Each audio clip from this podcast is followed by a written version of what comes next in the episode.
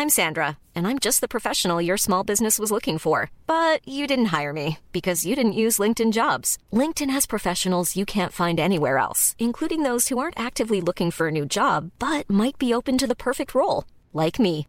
In a given month, over seventy percent of LinkedIn users don't visit other leading job sites. So if you're not looking on LinkedIn, you'll miss out on great candidates, like Sandra. Start hiring professionals like a professional. Post your free job on linkedin.com slash spoken today. Ryan Reynolds here from Mint Mobile. With the price of just about everything going up during inflation, we thought we'd bring our prices down. So to help us, we brought in a reverse auctioneer, which is apparently a thing.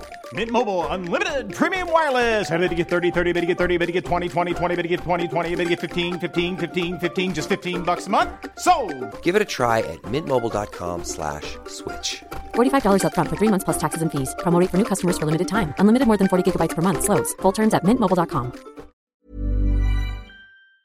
T M S is brought to you daily by the support of our patrons at patreon.com slash TMS, like Jason Cuesta, Jason Denon, and Jason Leckie.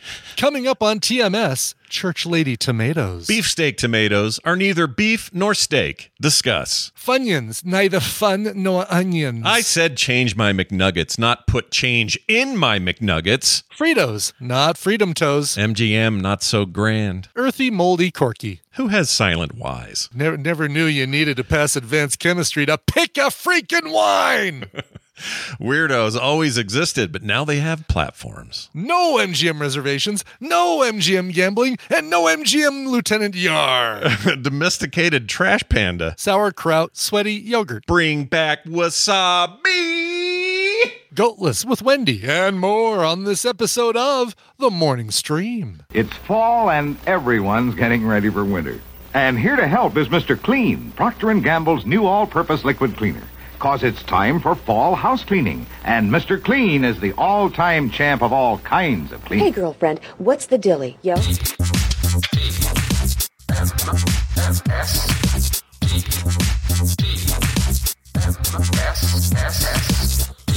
The Morning Stream.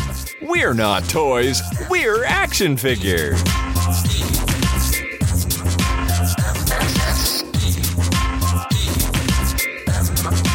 Hello, everybody. Welcome to T M S. It is the Morning Stream for Thursday, September fourteenth, twenty twenty-three. I'm Scott. He's Brian. Hello. Hello. Hello. Hello. Good morning. Good morning. Thursday, last day of our normal broadcast week, and uh, we're happy to be here for you guys, you know? Yeah. Yeah. We're here. We got Wendy. We got all the stuff. So just, you know, stick around. We had a great uh, pre-show about how to stop raccoons from dicking around with your stuff. Well, we hope we do. I mean, you know, we don't know for sure, but... Uh, Gonna try a couple things and see if I can get some some raccoon protection for my uh, bird buddy bird feeder thingy. Yeah, because how can you have any birds if you got those raccoons all the time, you know? How can you have any birds if you don't if eat you your don't meat? Don't eat your meat. Yeah, eat your meat. But it's the thing exactly. with these birds. Birds are kind of dicks too, right? But they got nothing yeah. on raccoons. Raccoons are just... Oh, gosh, no. Yeah. yeah. Trash pandas. Yeah. yeah. That's, that's what they are. Call them. I'd love a little domesticated one, but that ain't gonna happen. Oh, sure. Yeah, yeah no. Yeah. Barry, uh, we were talking about this pre-show too, but Barry and our listening audience, Barry, Barry. and Bobby N, they both they both have befriended local like eight, yeah, eight raccoons that come to their uh, backyard on the regular. Yep, and they've named them and know what they look like. Yeah, all yeah. that kind of stuff. That's pretty cool. By the way, did you you got a, a voicemail from Barry about wine? And, oh, did uh, I? I was hoping you'd play it. Yeah. Oh, I you? haven't checked my voicemails yesterday. Did they come yesterday? Probably did. Uh, he see. sent us a, a photo of his wine aroma thing, and it says to go with the voicemail. So right, let's see if I can find which voicemail it is, because there are many. Uh, I'm sorry to spring this on you now during the show. Do you know if it was... I, I know nothing uh, else about it. Well, let's see. We'll do a little preview here. Let's see what we okay. got. Okay, so this one is this one. Hey, Scott, Brian. It's Amy. Nope, that's Amy. Let's try this. Not that we won't play yours, Amy. I'm just, these are all just, I'm seeing yeah. them raw. Yep. Hey, this is for the Morning Stream. That's Barry.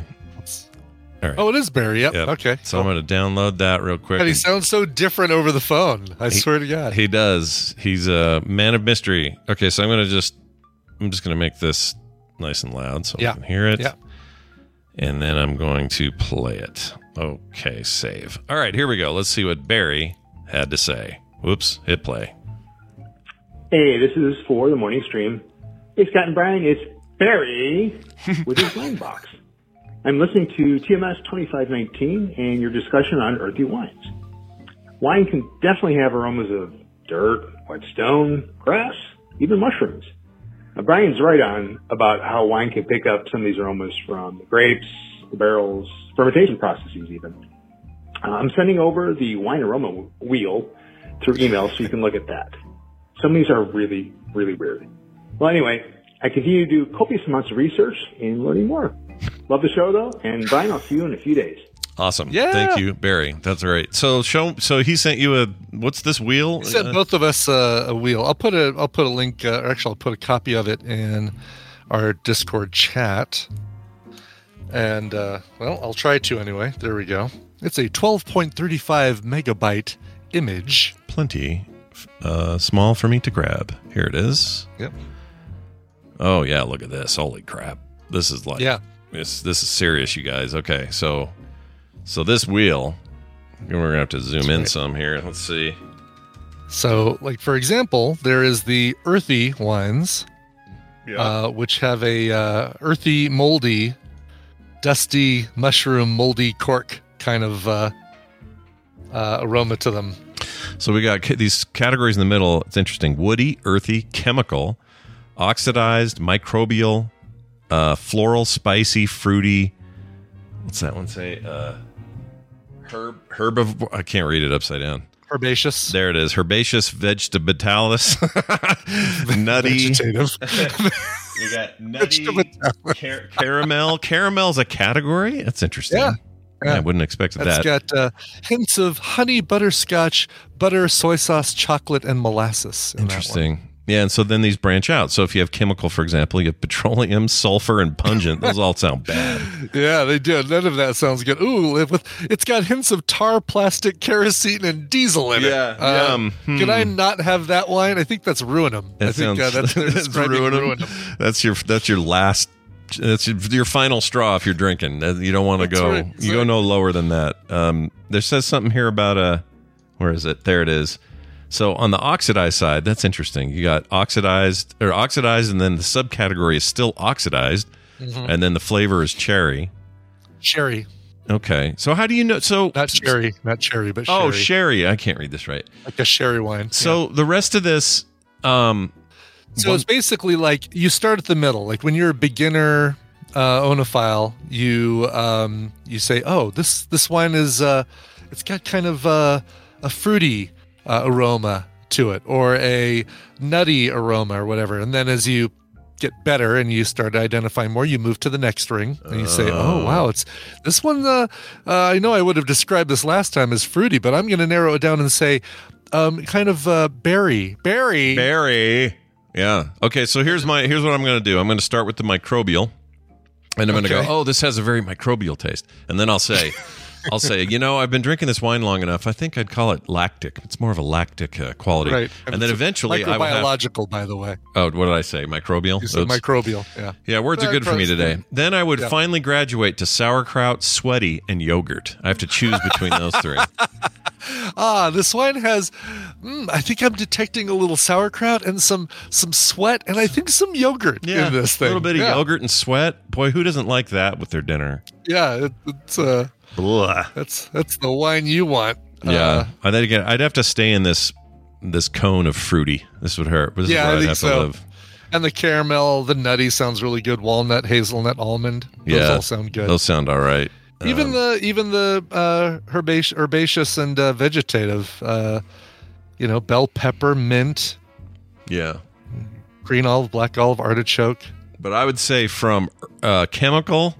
Yeah, down yeah. through oxidized, and then finally with microbiological. Those are my yeah. categories I'm That's avoiding. The, yeah, I, I'm staying away from about uh, three thirty to seven o'clock on that wheel. That's, what is on the yeasty? On the yeasty one, it says baker's yeast and and Leesy. What's Leesy or Leesy? L e e s e.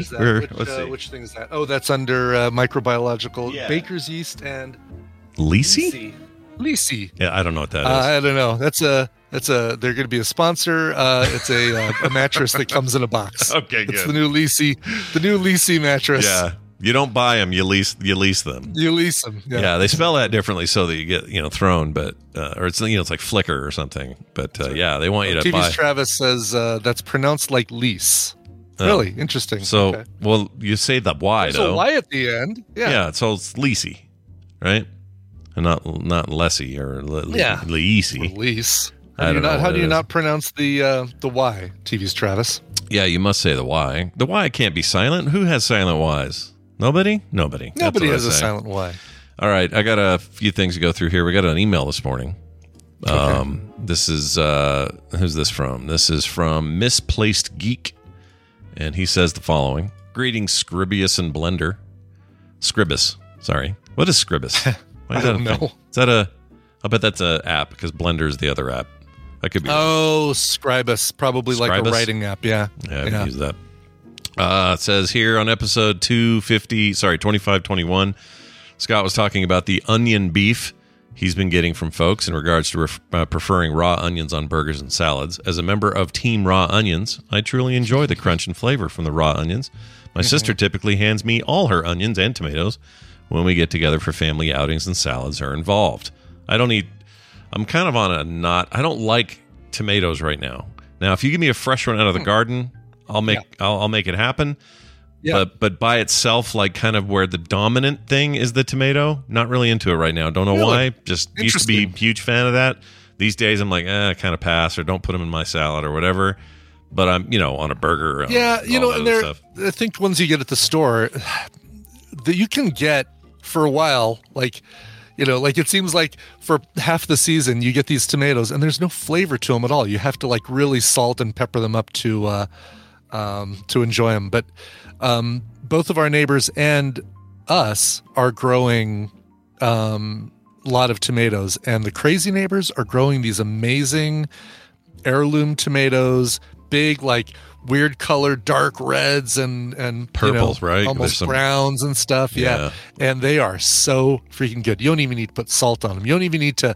You don't need to do anything. Just cut it open and uh, eat it, and it's fantastic. Yeah, our, we have a whole bush of those, but they're not done yet. I guess we're waiting for another week mm. or something for gotcha. for them to yeah. ripen. But they're the big purpley. They have a oh, name. Yeah. These actually have a name, and I don't remember the damn name. Kim tell, says it all the time. Oh, it's not, and it's not heirloom. It's something different. Oh, maybe it is heirloom. I can't remember.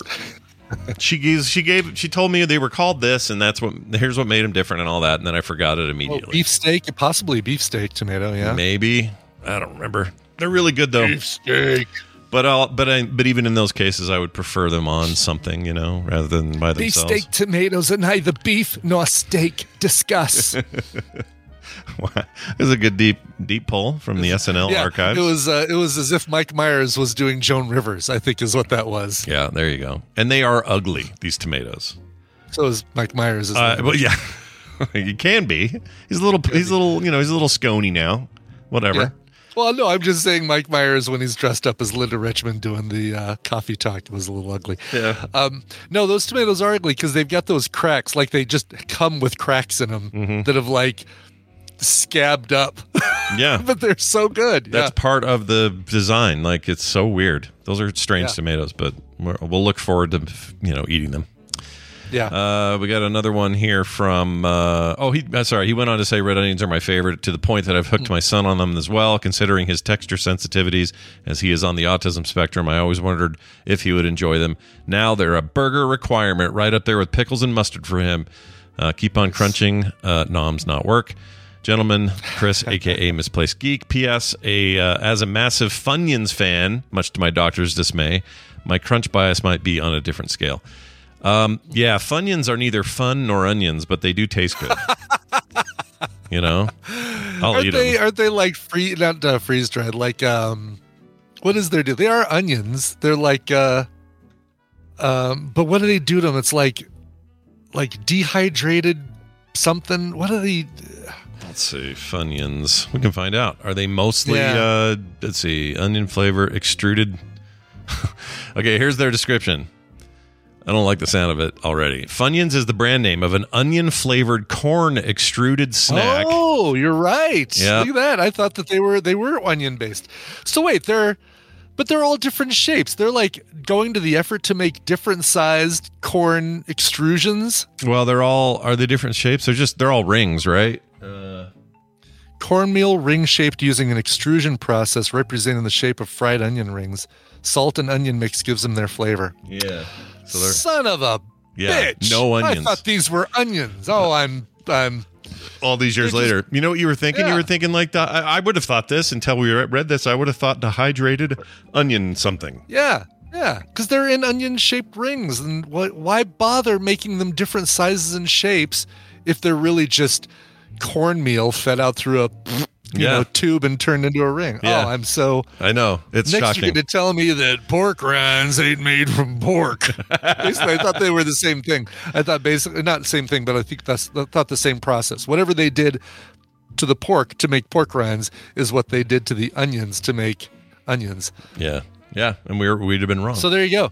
Now, well, you were you were right. I was wrong. They're, well, they're I, neither you were right. They're I neither just remember, fun nor I, onions. I just always felt like whatever I was eating, there was no way a real onion would see it and say, "Oh no, my brother, he was turned into food." Like I don't, they don't, they they just don't resemble real food at all. But I assume yeah. there was some onion, something in there. Yeah, it's onion flavor. By the way, these, these were born the year you and I were born, so Funyuns have been here since nineteen sixty-nine. Wow. Okay. Um, nice. Here's some fun facts. Uh, they still make the original Funyuns, but in two thousand one, it was the first time they branched out into something new, and they made wasabi-flavored Funyuns for one year. Can't get those anymore. Oh. Flamin' Hots, though. You can still get yeah. Flamin' Hot Funyuns since oh seven till today. I'm tired of the Flamin' Hot. And Chili, Flamin' Hot is so damn overused. I agree. Chili and Limon, uh, or Chili, yeah, and Limon or Lemon. Uh, twenty fourteen to twenty eighteen, so that was a run that's over. And then Steakhouse Onion, I remember these. We had these once, yeah, twenty fifteen yeah. to twenty eighteen. So yeah, right now which, you can... Guess what? Steakhouse Onion, still freaking cornmeal pushed through an extruder. And now it's just Steakhouse Onion flavored. Yeah. Oh, I'm just... I'm. Listen, not... I I bring back freaking wasabi. Yeah. That sounds uh, good, doesn't it? It does yeah. sound good. Yeah. I mean, if you're going to put a fake flavor in there, let's make it something like wasabi. Mm-hmm. Yeah, wasabi. no, yeah. I agree. I agree. At least with like, you know, you get pork rinds, you're getting the rinds of pork. You know, yeah, exactly. They may not be, they may not be good for you, but is it is it like uh, they're protected by the fact that it's spelled with a Y? So so as someone is not going to say, well, these are onions. It's like uh, crab with a K. It's like, well, I thought it was crab, but they spell it with a K, so I know it's fake. Uh, yeah. Funyuns, yeah, spelled with a Y, so it's not a real onion. Yeah, Funyuns. That's so dumb. Uh, okay, T V's Travis. T V's Travis says, you know, Cheetos aren't made of cheese, right? Same thing with Funyuns. Yes, I did not think at, for any point of time that uh, Cheetos were freeze-dried cheese. Yeah, I don't think Fritos are freedom toes, okay? Whatever. Protected from lawsuit, Bobby, like, uh, uh, you know, misrepresentation, flagrant misrepresentation. I guess Funyuns has always said onion-flavored rings underneath it.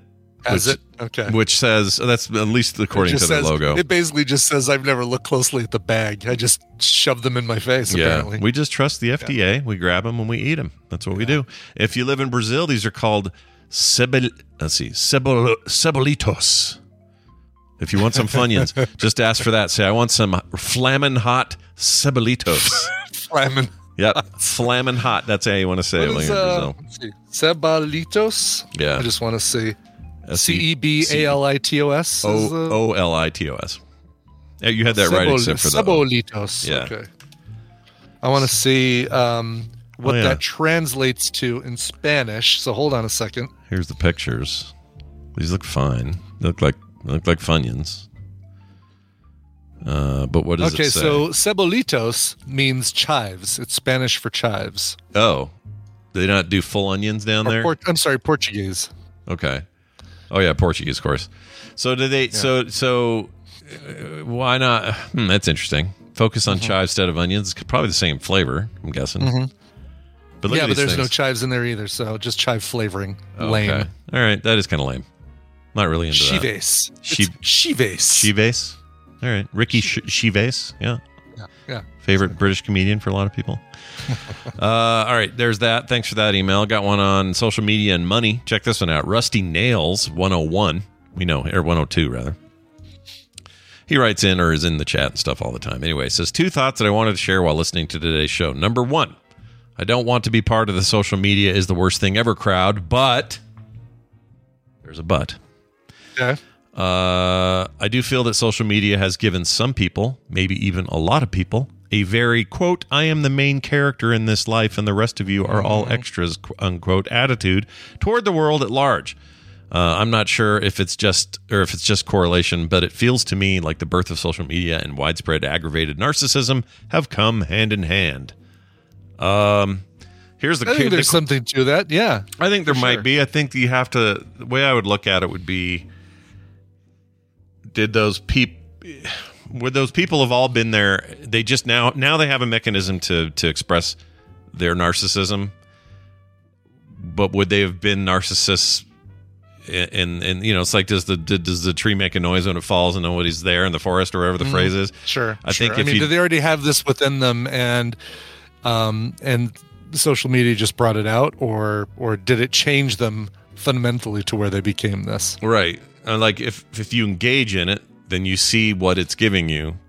If you don't yeah. engage with it, does it affect you at all? Like, does it have any effect? In other words, you know, narcissists in real life that have nothing to do with social media. The fact that they now have a bullhorn like everyone else to say whatever they want, that's the difference, I think. Yeah, yeah. Now that, so, yeah, that is they absolutely were narcissists risen. Without a bullhorn, and now they're narcissists with, with a bullhorn. Yeah, basically. And so to the rest of us, that seems like, oh, there's more of them. Well, no, more of them have access. That's the mm-hmm. difference. I That's yeah. what I think. I think that yeah, there's that's more. A good theory, too. I yeah. think that it's not that there's more of, of the problem, it's that the problem has way more exposure than it used to have, because we didn't have that. You had the newspaper and you had T V and nobody was on those things. It was very elite few that got to be on T V. That's right. Uh, number two, he says, if you really want to go on a, the wildest Joey Pants movie ride of your life, you need to see Robot in the Family. Uh, don't look anything up about it. Uh, don't read any reviews or any scores. Dunaway probably has it in his V H S and can and can send the rest of the Film Sack uh, family the copy. Uh, love the show, though, or as he said, love the glow flow. Uh, Rusty Nails. I've never heard of this. Never heard of Robot in the I've Family. I've never heard of it either, yeah. I um, and I looked just to see if it was available on streaming, but I didn't look anything else up about it. But I do love the... Just the title makes me think, oh, yeah, this is going to be bad. It's going to be really bad. Is it recent-ish, or how old are we talking here? No idea. It's not It's not available anywhere on streaming, so we are going to have to rely on uh, Brian Dunaway to um, find it in his uh, V H S library and make copies for all of us. ninety-three, it looks like. Okay. If he's not the if he's not the robot, then no sale. Just kidding. I, I won't look up anything, but if we can find this, that would be amazing. Yeah. Yeah. That sounds like crap. Let's get it. For sure. Oh, it sounds horrible. Yeah, real yeah. bad. Um, okay. There's that. Uh, I got one final email. Lots of emails here. Okay. Lots of emails. I like this. I like, like to, I like hearing from uh, from listeners. I like nice to push, push these out a little bit. Here's uh, Will yeah. in Austin, who says, hey, Stitches and Bandages. Back in twenty fifteen, I was given free tickets to see Mad Max Fury Road in IMAX in three D. Oh, I'll put up the sign. Hold on. There you go, everybody. Zero yep. days. Reset. Reset. Uh, long story short, the theater was absolutely freezing and the sound was cranked so loud it was distorted. We complained, but nothing was changed. We weren't the only people complaining. It was a horrible experience, and as a result, it bled over into my opinion of the movie. Fast forward to last week. So some, how many years are we now? It's eight years later? Seven? Mm-hmm. Mm-hmm. I thought I'd give it another chance because I had always been a fan of Mad Max franchise before, even beyond Thunderdome. And I have to tell you, and here's the important part. Rewatching it in my home with normal temperatures and great sound, it was an amazing movie. I get it now. Will from Austin. He also ends by saying, Flojo outran the Dayglow hobo. See, I'm telling y'all, it, whatever your reasons are, come back to the flame and uh-huh. watch it again. Tina, Tina, guarantee Tina won't. Tina, it was not. It was not temperatures. It was not overcranked sound. She just said it just wasn't the movie for her. And if, sure. if, if she was there without me, she would have walked out. Yeah, it was. Uh, that was true of some people I went with. When I saw it and found it to be revelatory, there were two, three people with us who were like, I, I can't even believe I'm here. Why am I watching this? Wow. Wow. Yeah. Well, it was yeah. mostly sister-in-laws, but and I'm not saying it's all women. I'm not saying that. But I will say the, show, the movie is very much catered, I think, to... Uh, instincts of a more man-related stereotype. Okay? I do think it's geared toward that. So I can understand yeah. why it would put off a lot of, you know, people who are maybe a little less into sure apocalypse sure. and, you know, guns and cars and of course, yeah. I mean it is, yeah, exactly. If you didn't if you didn't like any of the previous Mad Max movies, you're probably not gonna like this one because it's it's a better version, it's the best version of the stuff, a lot of stuff you've seen before, and a lot of new stuff. Don't you know? I did a lot of new stuff, but uh, yeah. How does she feel about the old movies? Does she have any opinion on those? She, uh, I think she, of all of them, probably likes Beyond Thunderdome most because it it doesn't feel as like there is just brutal. Uh, there's brutal violence in all of them. But it seems to be toned down the most in Thunderdome, and she just doesn't like seeing like, like um, uh, somebody uh, just get beaten for no reason whatsoever, like the like the guys do to the little peaceniks with their uh, little refinery. In the oh, there, yeah, and then they're Road in Warrior. Second movie, yeah, a little. That stuff's little, rough. Uh, that stuff's rough. It is rough. Yeah, yeah. I, uh, uh, I don't. You know, again. Everybody's going to have a different thing. I don't blame sure. her. She's not she's not wrong. Like, critically, she's not wrong. Right, of these course. Are, these are overly violent visions of yeah, the downfall they, they, of humanity in a very extreme way. And uh, sure. that, can't, that can't be for everyone, you know? No, no, for sure. It's definitely for me, though. Hey, Scott, you know what is for everyone? What's At that? Least for everyone who's a patron. It's getting refined, but uh, you want to put me uh, in full screen there, mister? You are in full screen. And I'll, let's see, and I'm going to put me in full screen so I can make sure I'm holding this up to the camera right. This is the morning stream fridge magnet. Fridge magnet. Look, it's fridge like a little magnet. Mug. It's got our heads popping out. Little little uh, Scott, little Brian. Yeah. Little oh. place to put, whoop, dropped it, but it's resilient. A uh, little place for me to put some magnets in the back here. I got to figure out. Also, I got to figure out the size. I was thinking when I was making this, it's like, oh, I'd like to make it about playing card size. Yeah. Um, I did kind of use that as a reference, and it's close, but like the, the handle. You know, the the handle kind of takes it out of that. So I think I might make it a little bit smaller for the for the shipping version, but um, um, I think I might even make it so that it's small enough that there's just two. two magnet holes in the back, but uh there you go. There's a little me and a little Scott in the cup. Pretty great mic. What do you guys think of that? That's the one with uh hair, yeah. And the one with with not. That's right. Yes, you can you can uh, buy it, you can paint it, or uh we're figuring out uh, which level of patron is just going to get it automatically in their little their little uh shipment. Yeah, because we have, let's see, um What's a what is the level that stuff gets shipped to them, like your you know your art and stuff like Since that? I'm checking right now. It looks like uh, okay. Bill Bright thought the treats in the cup were cookies. They could be. That could be. These could be two little Pepperidge Farm cookies in there. Like why not? A, yeah, yeah, I'm fine with that. I'm a good. I could mm-hmm. be a good cookie. Um, all right. So basically, anybody who gets. Uh, let's see. Where is it? Digital Goodies, membership card. Okay, so anybody who is less blue avatar and higher. That's the name of the level. So we have it's deal. Blue we, avatar? Yeah, we have deal me in. Sorry, we have grade A, deal me in, grade A plus, less blue. I don't remember why we called it less blue. Avatar. Less blue avatar. Is it is it named after somebody named Les, like uh, less uh, less blue avatar? I have no idea why we did that. Anyway, level four. Sorry, Scott does math is what they wrote. uh or what I wrote. Let's see, uh printish. Let's see, everything. Uh, yeah, you know what, let's say everything above less blue avatar and above, and you know who you are if you're at that level. Mm-hmm. um we'll get it. That looks like everyone who gets shipped stuff. So cool. uh so yeah uh, if you want to get in there, great, and you should, because look how rad that is. That'd be on your fridge. It's a really really rad thing. Yeah. Super rad thing. And my plan is to do these on the regular, not monthly, but um fairly regularly, little uh little three D print uh, designs that we can just put in the in the mail to you. Yeah, awesome, awesome deal. I love it. Um, okay, let's do some news. I mean, look, yeah. Everyone's at home going, "What's going on in the world?" And we're just sitting here not telling them. So now we're gonna time for today's news, brought to you by Brought to you by Coverville today, uh, a band that I'm kind of surprised in fourteen sixty episodes I've never I've never covered. I've never done a true cover story for this band. And um, one of the lead singers, the co-lead singer, Tommy Roland Shaw, just turned seventy this week, and I'm talking about the band Styx. Yes, Come Sail Away, Lady, Too Much Time on My Hands, Renegade, Blue Collar Man, all those songs that they did.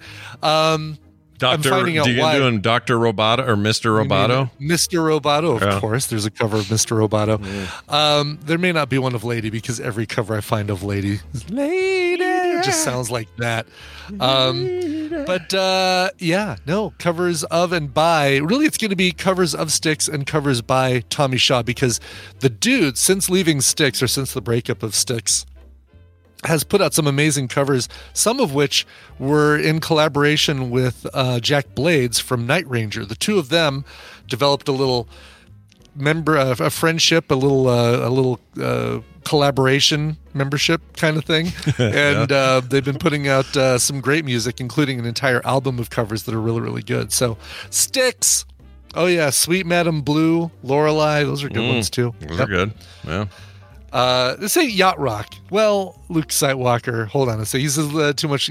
I would, I would say that uh, they Come Sail Away and uh, Lady are yacht rock, but Renegade, totally not yacht rock. Yeah, That's there's the, there's some crossover. One of the there. greatest rock songs of all time is uh, Renegade. I agree. Fight me. Yeah, no, I agree. It's like Barracuda. Oh, mama, I can hear you calling. You're so scared and all alone. Hangman is coming down from the gallows, and I don't have very long. Exactly. So there's that. So anyway, uh, t- uh, Coverville today, one p.m. Mountain Time, twitch.tv slash Coverville. And I will be playing some Marvel Snap. Uh, I've got a fun little... Um, What am I playing? I'm, uh, it's a deck called Surf Punks Must Die, which has Silver Surfer, X twenty-three, and I need to destroy X twenty-three in order to get my Silver Surfer and Absorbing Man to their full power. Yeah, of course. Of course. That's what you must do. He's not going to absorb by himself and become no, greater. No, that's silly. Absorbing Man absorbing by himself. What's Crazy. This, what's this self-absorption bullshit I'm hearing? uh, all right, well, here's your first story. The uh, Coast Guard, you know them. They keep our coasts guarded. I'm familiar. Yeah. yeah, you've heard of their deal. Well, yeah. uh, they've arrested a man trying to run a giant hamster wheel across the Atlantic Ocean. Oh. Yeah, yeah. Hamster wheel. Okay. All right. I know. It's a weird description. Why don't you do a hamster ball? Because that seems like it would be a lot easier. I well, would do the ball, right. personally. Maybe it's yeah. easier to steer or put on Oh, maybe. straight, yeah, because you could, then you could put like little... Uh, Um, paddly things on the uh, each of the rungs of the hamster wheel. Yeah, in theory, you got more more gusto there, but I don't know if. if in oh, this thing's actually pretty cool. Look at that. Oh, we got a photo. Hold on. Yeah. Let's see here. Oh yeah, look at that. That's pretty cool. That's a bit more. That's almost like that. Who is the character in um, Twisted Metal? That's just a, that's just Axel. Yeah, that's Axel's his the... name. That's it. This is like real life Axel. That thing is. A yeah. Kind of, that does look pretty cool. That is pretty cool. I would, I would love going because then you, you know, you're caged in. You don't have to worry about sharks or anything. Look yeah. at that thing; it's pretty dang cool. Yeah, that's pretty rad. Um, it says here, uh, try as he might, his name is Reza Baluchi.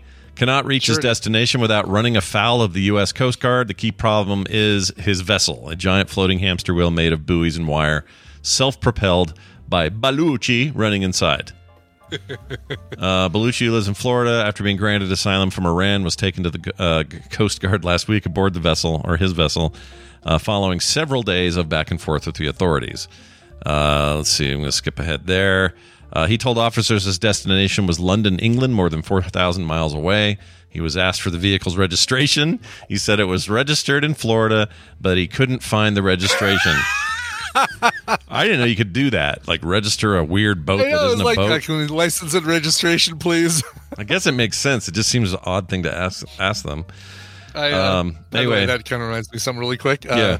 Yesterday I went to uh, uh, get my uh, nose waxed prior to my you know trip to uh, Las Vegas. Got to sure. be able to breathe. Sure. And um, while I was waiting, there was a shift change at the wax center, and the woman coming in, the new receptionist coming in, said, "Oh, I'm sorry, I'm a little bit late.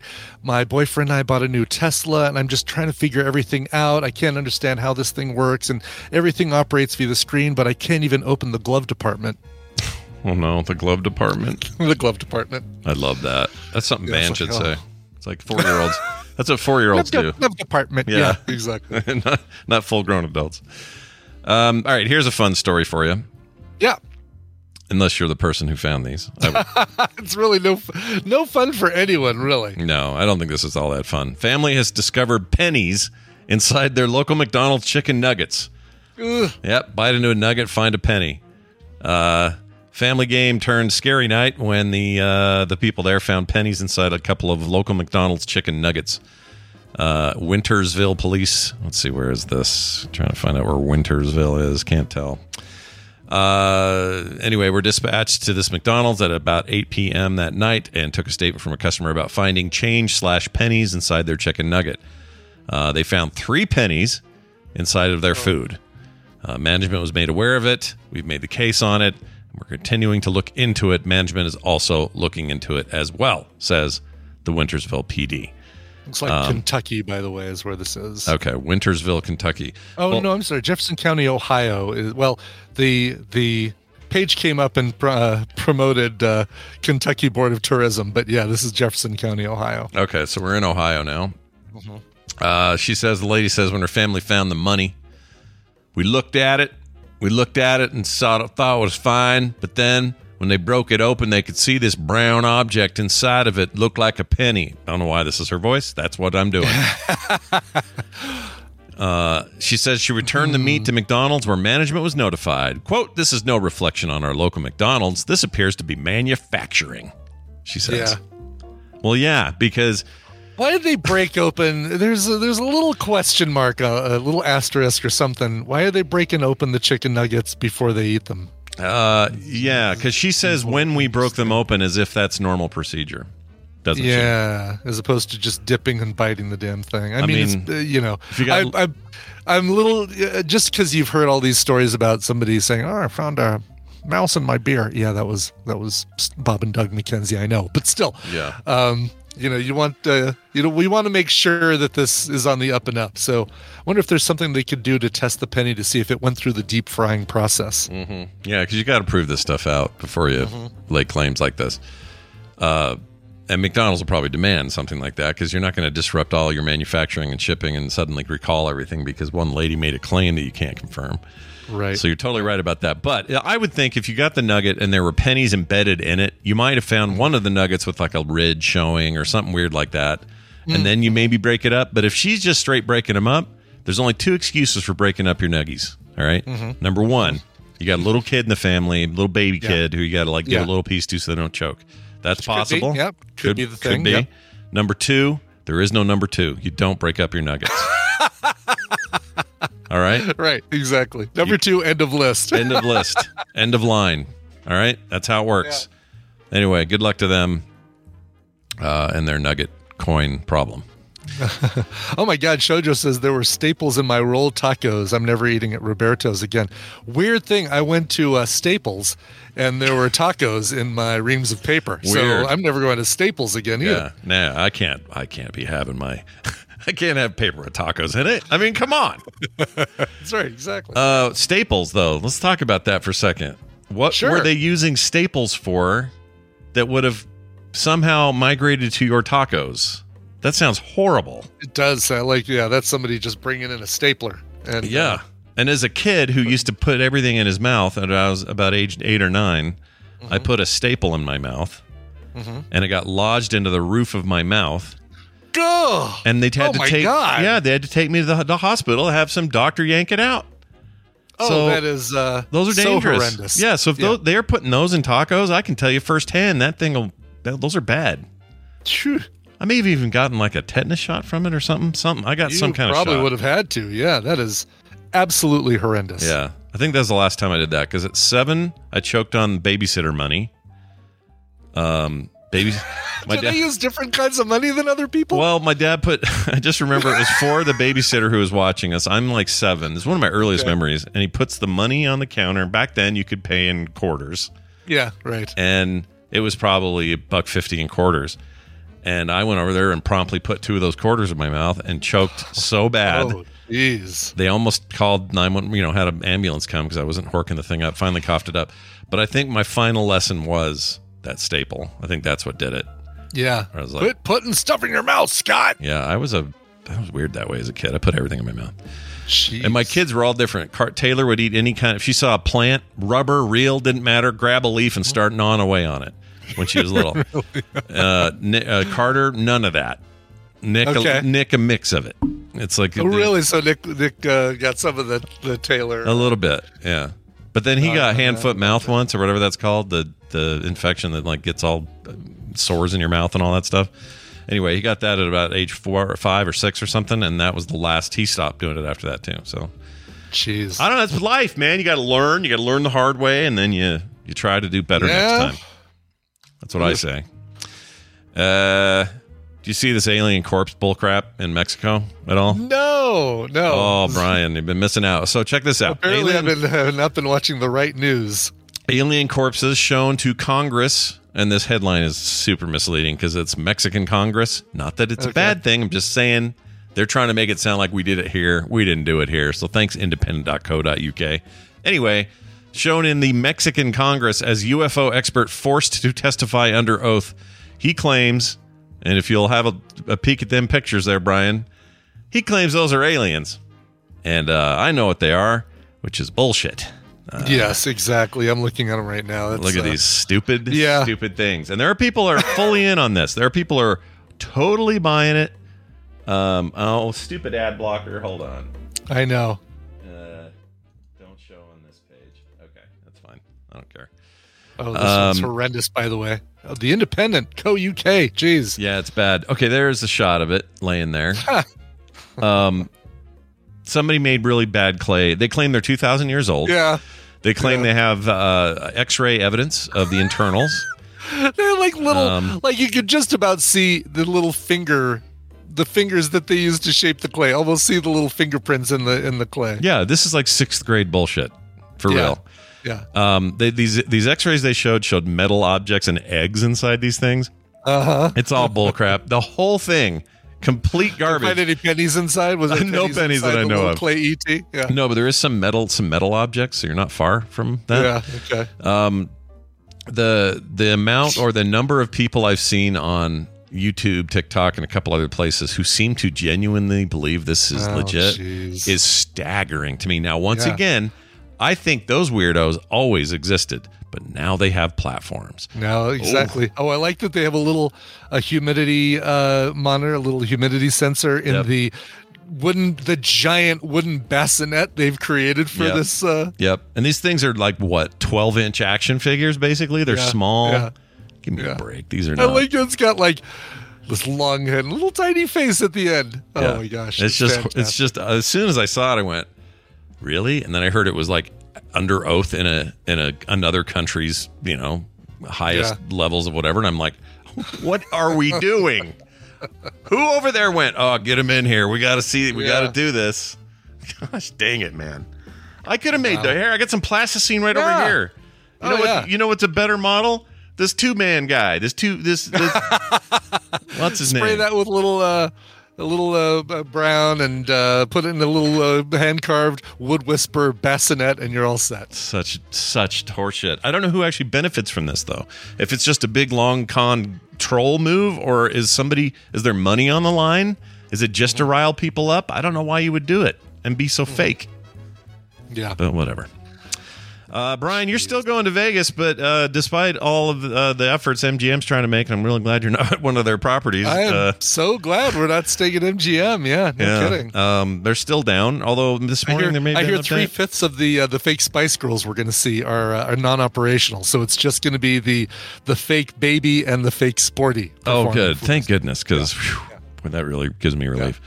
Yeah. Um, I'm going to see if it's changed. I don't think there's been an update this morning. Uh Yeah, they're still, dang, still down. Um, That's tough. Like once they've got a little tunnel into your firewall, um, it's hard to get rid of it without just doing a complete wipe and reinstall kind of thing. I mean, I know it's yeah. it's a lot more complicated than a than a well, I'm just gonna erase my hard drive and reinstall Windows kind of thing. But yeah, you especially know, when you got something. Yeah, yeah, and you got you got Vegas. Uh, half you own half or more of the Strip on Vegas, pretty much. Yeah, you yeah. own stuff on the Atlantic City side of things. You own stuff down in Biloxi.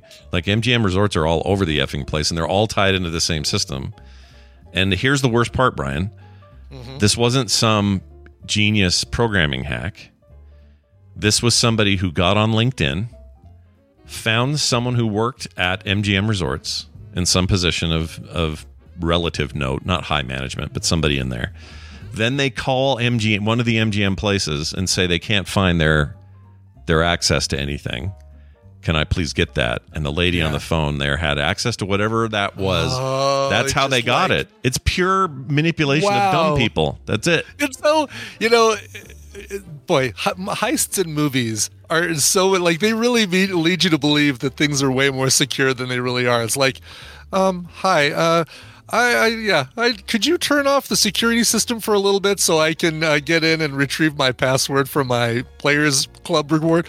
Oh, sure, no problem. Let yeah. me know. All right, I've got our security system shut down. Let me know when you're done. Yeah, it's crazy, right? It's just yeah. insane to me how how the photos. Like I saw a photo, an aerial photo, because you know in the in the in the uh, Luxor, you can go way up toward the tip in one of your yeah. rooms up high, and you can kind of lean down and see the entire base of that thing. And there yeah. was a thousand people in a line and turnstiles just wrapped around the casino inside and outside, just getting people checked in, checked out.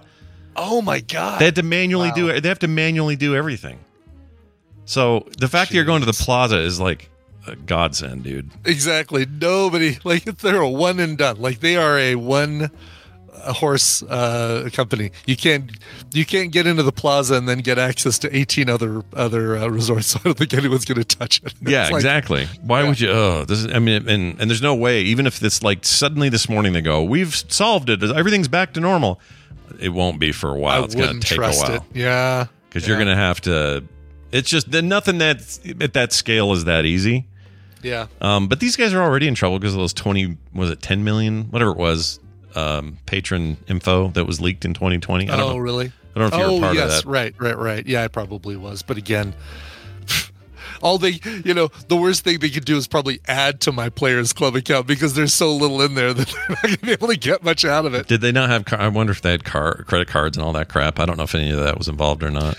But. None of that's stored. I don't store that stuff in, in, um, in those accounts. There's a couple places online where You know, where oh, save my credit card for future purchase. I mean, I guess, I guess just using a credit card with M Life would do it. Even if you don't yeah. store it in there, they probably have record of it. But yeah, because yeah. they have transactional records. I don't know if that keeps true. Uh, yeah, certainly all that stuff certainly could. But you would have been if you were a part of an yeah, you I would have heard now, right? Because for sure. it's yeah. been. I mean, that's three years ago.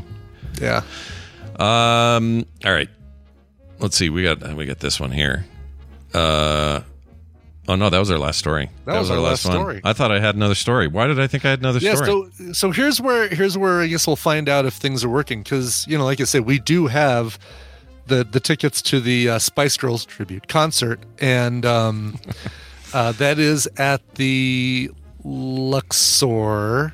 I got to double check that. Or maybe it might be at Excalibur. Oh, but, the uh, lines there look bad too. They had lines all through. Yeah, I mean, whatever it is, it's going to be bad because it's all M G M. Yeah. But that's the thing. Like, we'll need to go there to do our ticket, you know, get through the ticketing thing. And if that's not automated and working, then yeah, I guess I print out. I think that's a smart thing. Instead of using digital where they have to scan it, I think I'll print tickets, although they still have to scan it. It's, it's still a Q R code on their side. Yeah, they still they still have to manually eh. feed you through to the to the yeah. venue, but maybe yeah. they'll have that. I mean, we're talking how many days they got? They have a few days to get this fixed. Four days, five days. Yeah. yeah, and they've already been at it for three. So, if I had to guess, your some solution is in place by Monday, Tuesday. Uh, I would yeah. hope so. And yeah. for some, there's something going on with the big dome thing, the big projection dome with Darren Aronofsky. I guess he's. He's showing, because I didn't know this, but in, inside of that ball, that new big yeah, ball, the M S G Sphere, is yep. the world's largest projectable film screen. Oh, uh, really? So be, they, in addition to like the the the monitors, like the L C or L E D or whatever they are, screens inside, that they actually can do projection as well on in on the inside. So like for okay. you could, you hmm. could have films there or big events or whatever. He's so Aronofsky is doing some demo there to okay. show that off, and it's also the first time anyone's been inside or seen the inside, so it's like some big deal. I don't know if you're even going to get to go near that, but that would be the coolest thing to see. Oh yeah, no, I don't see. We we're gonna we're gonna go and watch it for a while. We we're figured out like where we're gonna be able to watch it, but we're not going to. Um, uh, we're not going to. There's no way to get in there yet because it's uh, it's still under construction, as far as I know. Sure. It says here. Uh, so here's the official info. Director Darren Aronofsky teases M S G Sphere's first immersive experience with an exclusive inside look. Uh, let's see. The expanded attention as a club. Oscar-nominated director Aronofsky posted the exclusive first look of a video made inside of his or inside the sphere on his Instagram. Um, let's see. Tuesday's video shows the breathtaking view of the one hundred sixty thousand square foot display pane that will be used for immersive experiences. So this is an indoor part of it. So you think that outdoor screen's cool?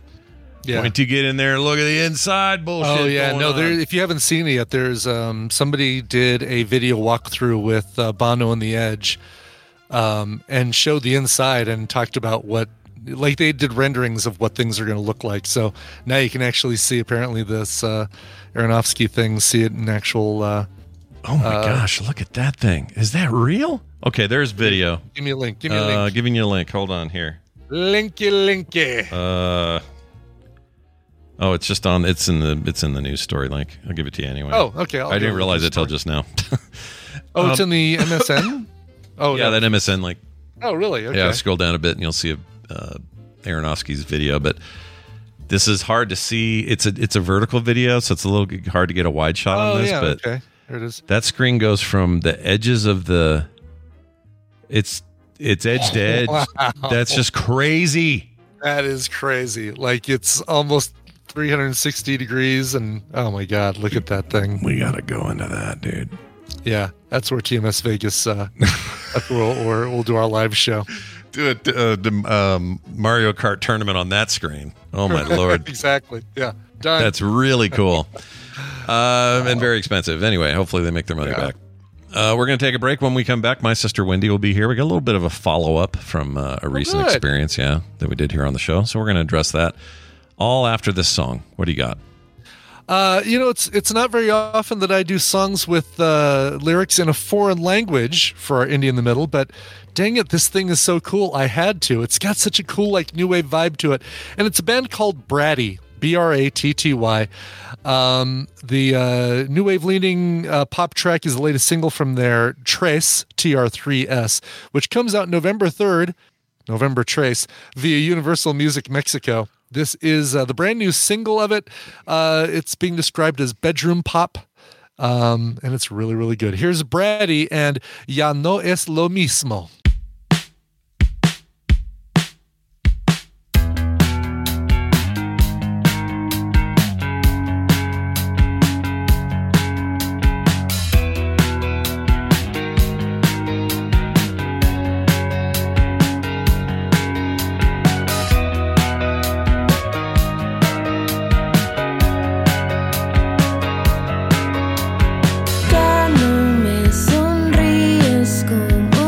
Te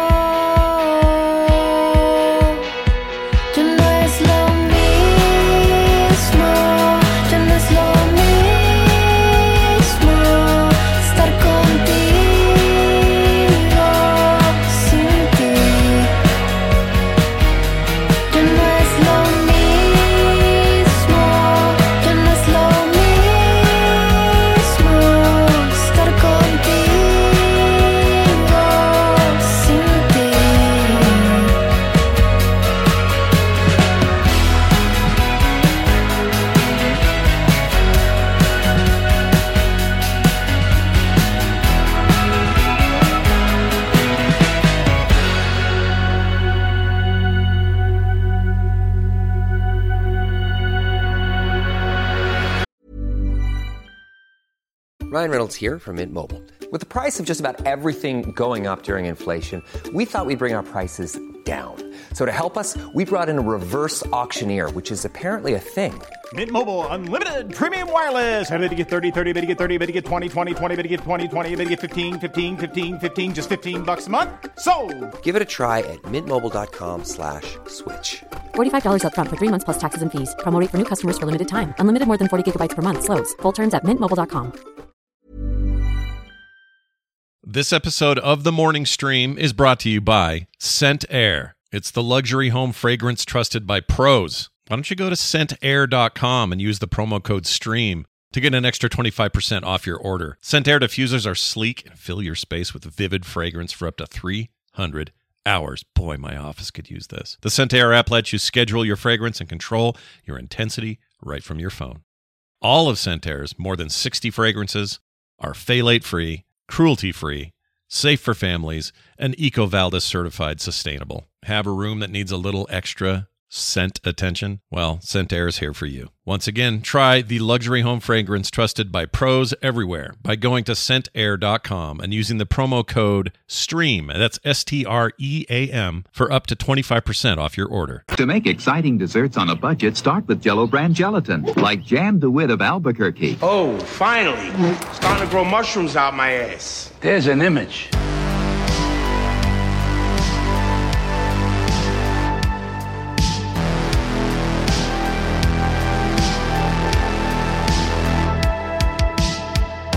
And we're returned.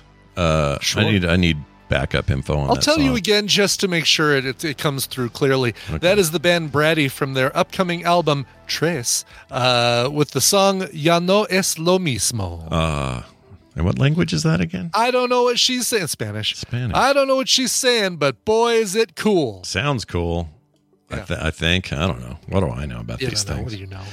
I don't know nothing. I know Wendy's coming in, though, so let's get her in. And... uh get that going. It's been a week, so let's talk to her again.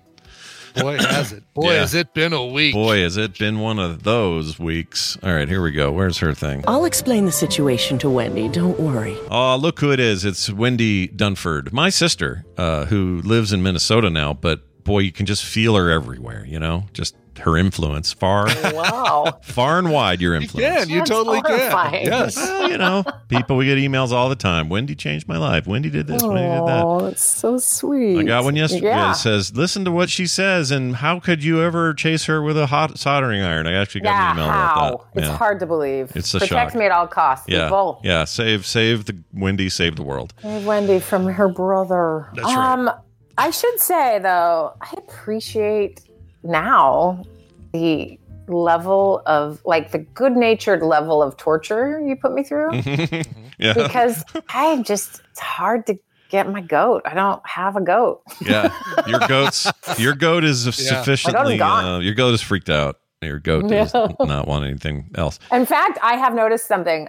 When people are teasy with me, yeah. I am. I like them more. I think they like me more. It's like a, it's kind of a problem. Like, That's oh. Just- No, you really hate me? Oh, shoot. I thought we were friends because you were teasing me. yeah. Yeah. A good, a good tease well, can go well the other either way, right? Sometimes in either direction. Just... and you wonder why it's happening. But I'm like, oh, that's the love language in my house growing up. Yeah. So. That's that's how it worked. Everyone everyone liked everybody growing up, but we sure teased each other a lot. Anyway. Well, it's good yeah. to have you here. We're going to. So today's a little different. And, um, you know, for those new to this segment, Wendy's an actual therapist. And we did a thing, a run of. I don't know what it was, three or four three, episodes. Three episode story arc. That's right. Yeah. And uh, it was all about roommate in your head and all this stuff.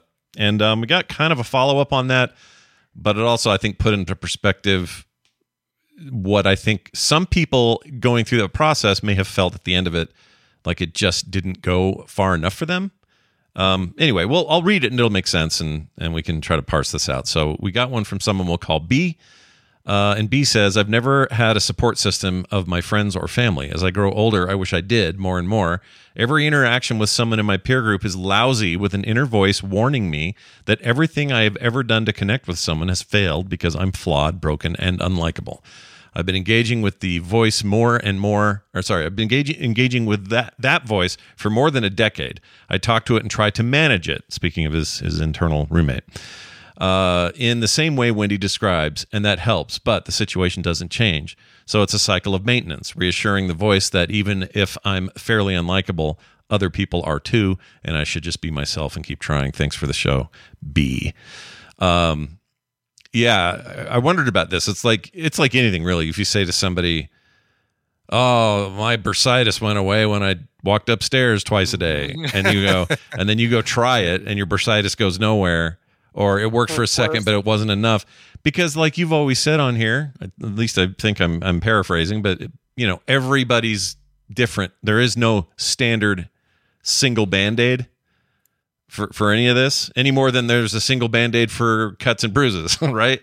Like right. Mm-hmm. variety, and and you need more help, and they need less help, and we're catering the need that you have. You know, we have to cater our care for you and that sort of thing.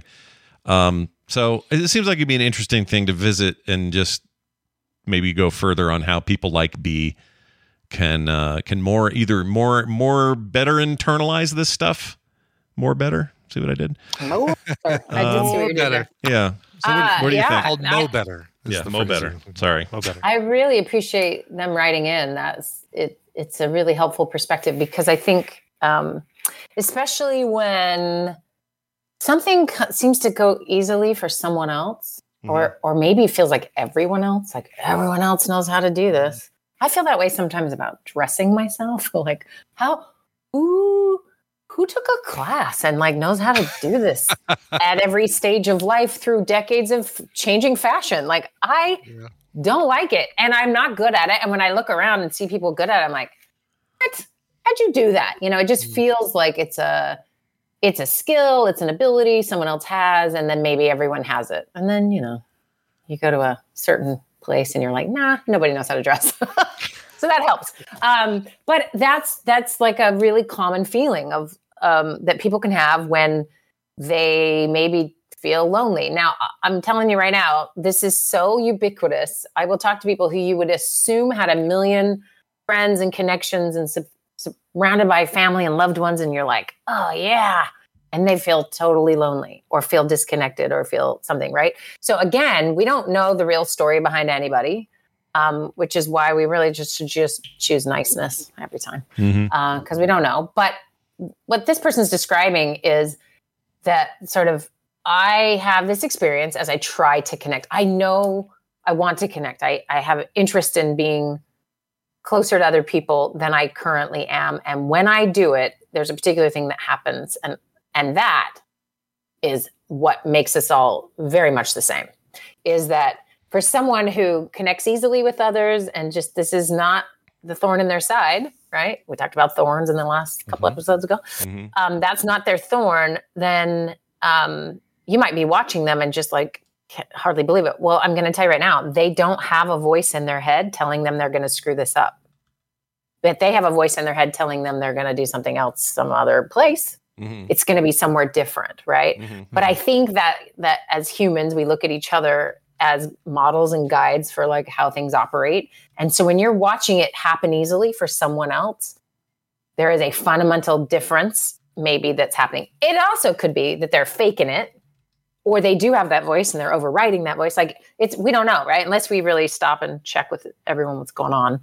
Um, so for example, so Brian, tell me, I'm going to ask you to, to help illustrate this for a minute. Sure. Okay. You're a very nice, friendly, social guy. You go talk to bartenders randomly. We know this about you. I do. Yes. Yeah. Okay. Do you have any uh, sort of inner roommate or inner voice sort of telling you to hedge your bets when you're interacting with people? Like, is there any noise going on in there when you're socializing? Um, hedge my bets how? Like, you know, to to protect myself basically yeah. from getting mm-hmm. hurt kind of thing. Yeah. Mm-hmm. Um, not really. I I uh, I feel like I probably I probably run that risk without any sort of safety net, just putting myself out there. I mean, Um, I don't think I share anything that uh, that could come back as something that, that you know they could use to to hurt me. Like, oh, you know, you really like the Spice Girls? God, what a whack job you are! You're not super uh, vulnerable in these moments. I don't. I don't make myself yeah. super vulnerable, but I feel okay. like I do share enough stuff that it's like a. I go right up to that that um, that fence or that wall or something yeah. that's that still gives a lot of myself to the other person, but yeah. doesn't yeah. give them enough to where they can bend it and point it back against me, kind of thing. Got it. And there's no, but there's no soundtrack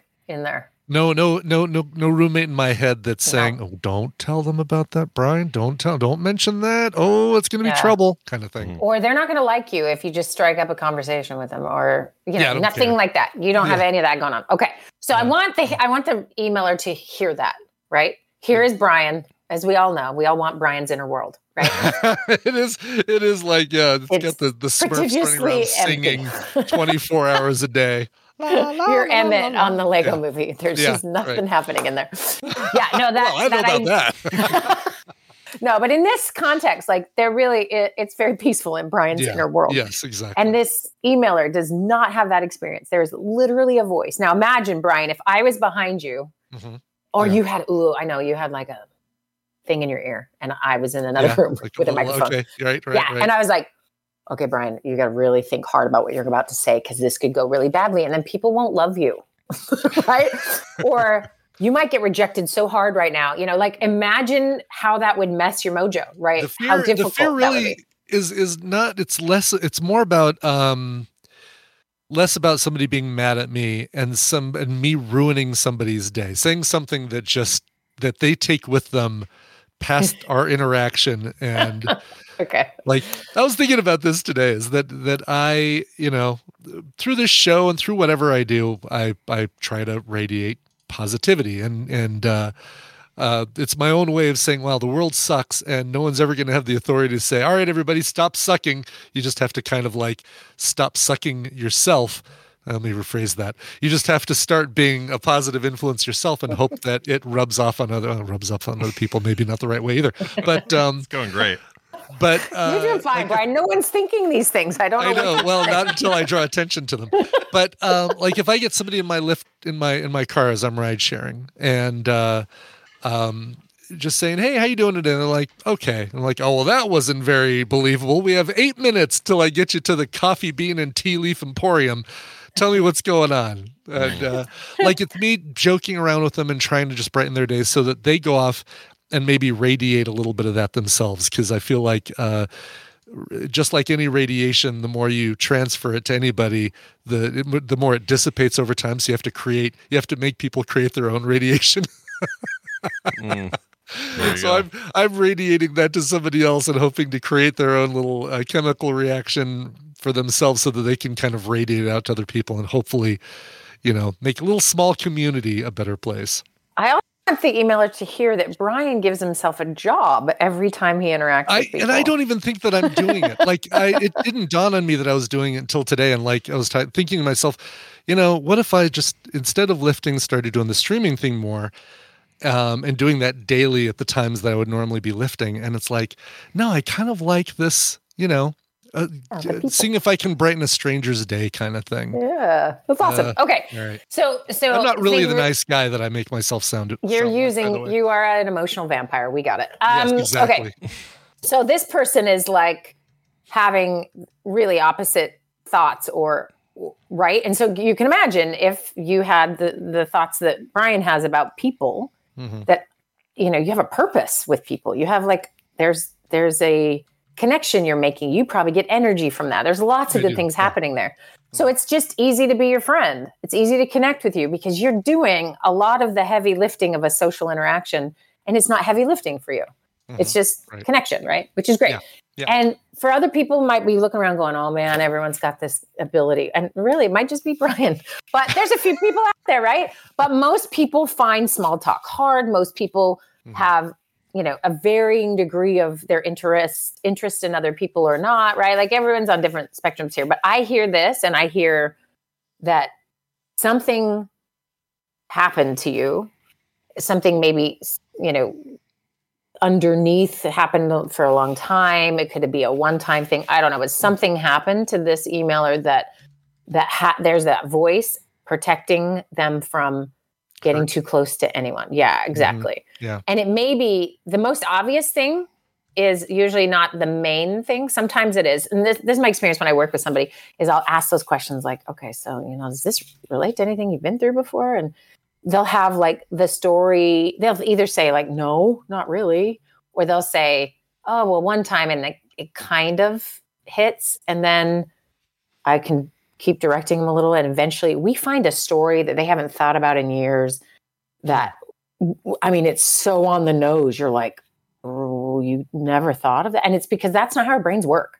They yeah. don't hold up that here's the really obvious reason I have this trauma. They Sometimes they will be. Ignore it or whatever. Yeah. Mm-hmm. But especially these social ones. These social mm-hmm. ones tend to be cumulative over a lifespan. Um, you have people react to you a certain way. That feedback loop starts to build the story that's inside of you of how the world thinks of you or treats you. Mm-hmm. Um, and so that whole dynamic, this is why, you know, bullying or, you know, treating anyone as an other is so painful and difficult because they start to build a script and that roommate gets going about who I am and who wants to be with me and who wants to talk to me or not. And then we start sort of acting in ways that unfortunately fulfill that same prophecy. So if we all take the microphone in our ear situation, we walk into a social situation. And what were, what were the words exactly?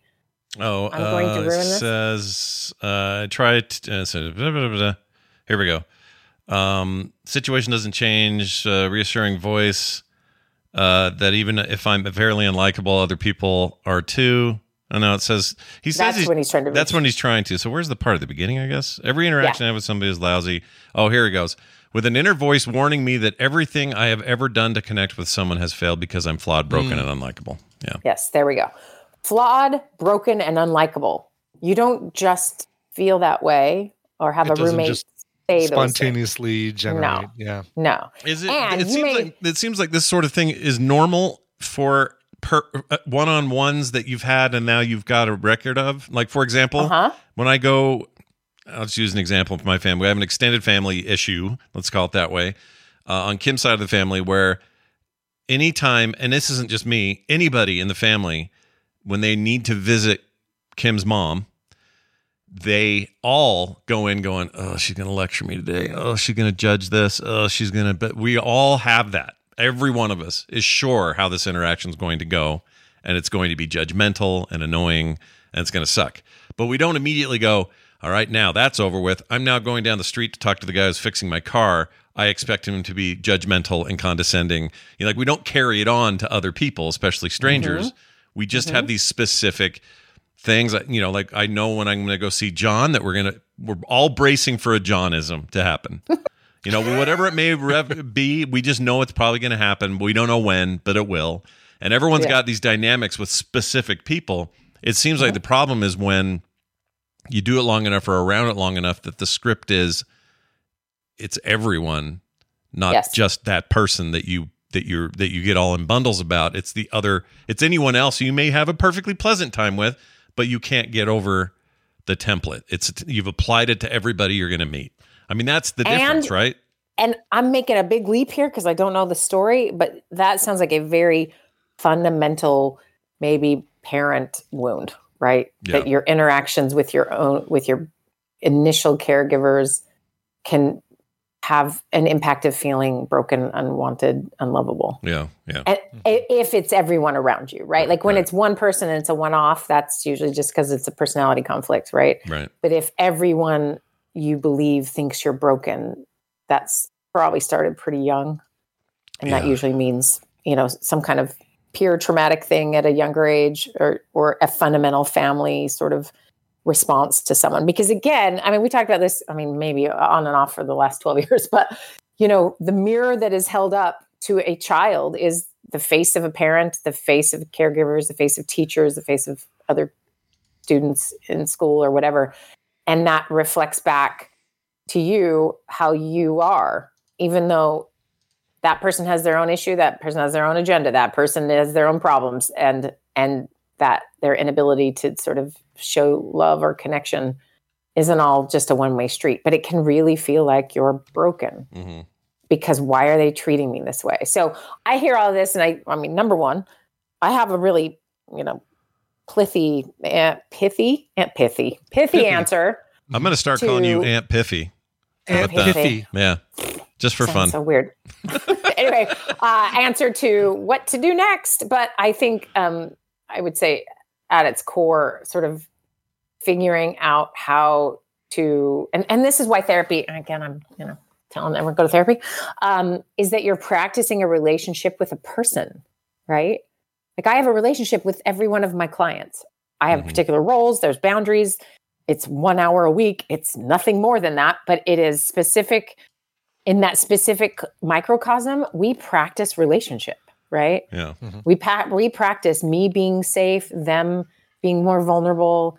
It's it's the one time it doesn't go both ways though. And that's where it's really powerful. Because if it has to go both ways, you people are going to have to listen to what's going on in my life, mm-hmm. you know? Mm-hmm. And it's boring, or it's, it's, then you're like, I don't know if I trust her after hearing that, you know, like it, it's, it, it complicates things. And that's all human relationships are, two people not being therapists with each other. um, and that count, that balance that you would normally require in real life, you get to practice in an imbalanced situation, which allows people to heal from some of this stuff that has occurred, right? They don't need to worry about the therapist's feelings. Mm. And yet people still do. And sometimes therapists are stupid. I get it. But like, there's also just as this amazing little practice that can happen there. So I would really highly recommend that mm. and highly recommend getting some practice with a person to work on these deep seated feelings of brokenness or unlikability. Um, because they are, you weren't born like that. That was, that's not you. You are not broken. Sure. But mm-hmm. something has happened and some messages have gotten through that are not okay and not true, but man, your system has built a bunch of walls around that. Mm-hmm. And the hard thing, and this is where loneliness really kicks in for people, is that what you think between your two ears on your own can get real toxic real fast and it needs to be processed. Right? Right. So what is the difference between, okay, here's me this morning. I'm walking my dog. My my one kid is playing football. Yep. And there's another kid in the neighborhood who he plays football, and the mom is outside. And it's so classic me. You guys, honestly, sometimes I think I need to get checked. uh, anyway, they were chatting for just a second, and it turns out like uh, Elliot's position, he was tight end, he was doing really well, and all of a sudden the coach's kid is his ankle is healed, and he's back to playing, and now he's tight end. mm, one of those deals, so, eh? Yeah, one hundred one of those deals. And and Elliot comes home from school and tells us, he goes, "Oh, there's some news." He goes, "Some kids are thinking like it's nepotism and just like that." And he's like, "You know what I'm thinking?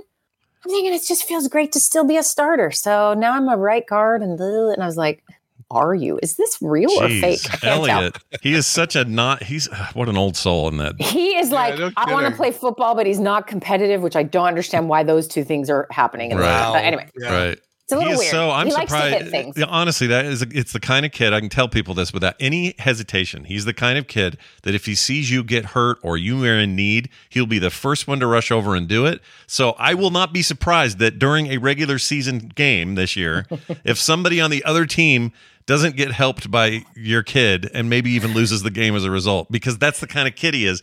I don't I know, know why he's playing football. He's got no, no blood. I'm telling you right now, he doesn't, he doesn't even like any of the other players. He's like, "They're just not good people, Mom." And I'm like, okay. Oh my God. I mean, there's a few that wow. are nice, yeah. but here's the thing. This already happened, but they didn't lose the game. This already happened. The football gets like thrown way out of bounds. Elliot runs and gets it. And gives it to the ref, and the ref Instead goes. Instead of like a ball boy or something like that, he's yeah. like, let me, get, "Let me get that for you." It's like halfway oh, yeah. across the track. It's not close, and he runs and gets it, and the ref is like, "What are you doing?" And he yeah. goes, "Oh, I was just helping." And the guy's like, "Please don't do that again." And he's like, "Okay."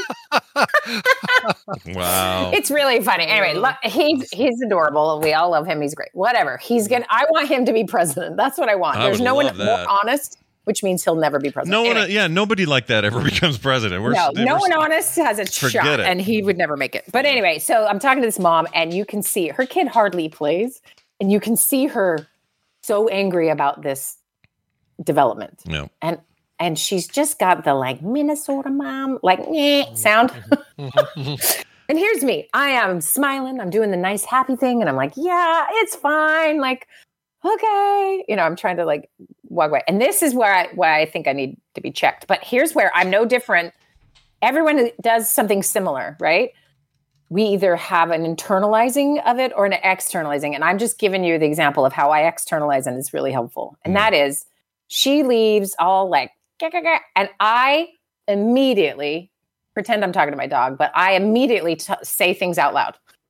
So I say, wow, I am not like her. She's not like me. Or that is the weirdest lady. Or, uh, or I'll say like, and it can be me doing something really embarrassing or whatever. I will like, it's like I'm talking to someone next to me going like, oh my gosh, I'm such an idiot. Did you see that? You know, mm, yeah. But I'm talking to myself, everyone. I am going to be a crazy lady in a store.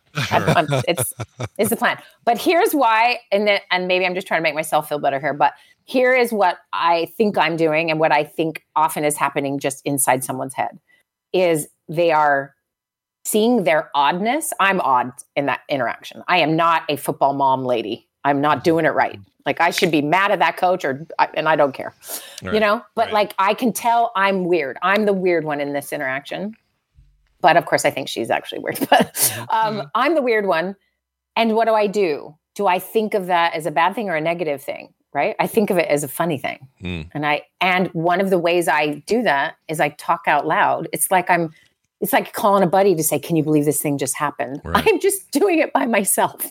Mm-hmm. I do that sometimes. Um, I thought that was a really weird thing I would never admit, but now I feel better because you're saying you do it. I do this oh, all the one hundred percent. Time. I think it's healthy, except for when you get caught in a public place doing it. Yeah, that. Exactly. I mean, you're just then you're kind of, it's like a it's like a, a pressure release valve. Really. It is. It yeah. is. It's like yeah. and and that same impulse we have with other people, right?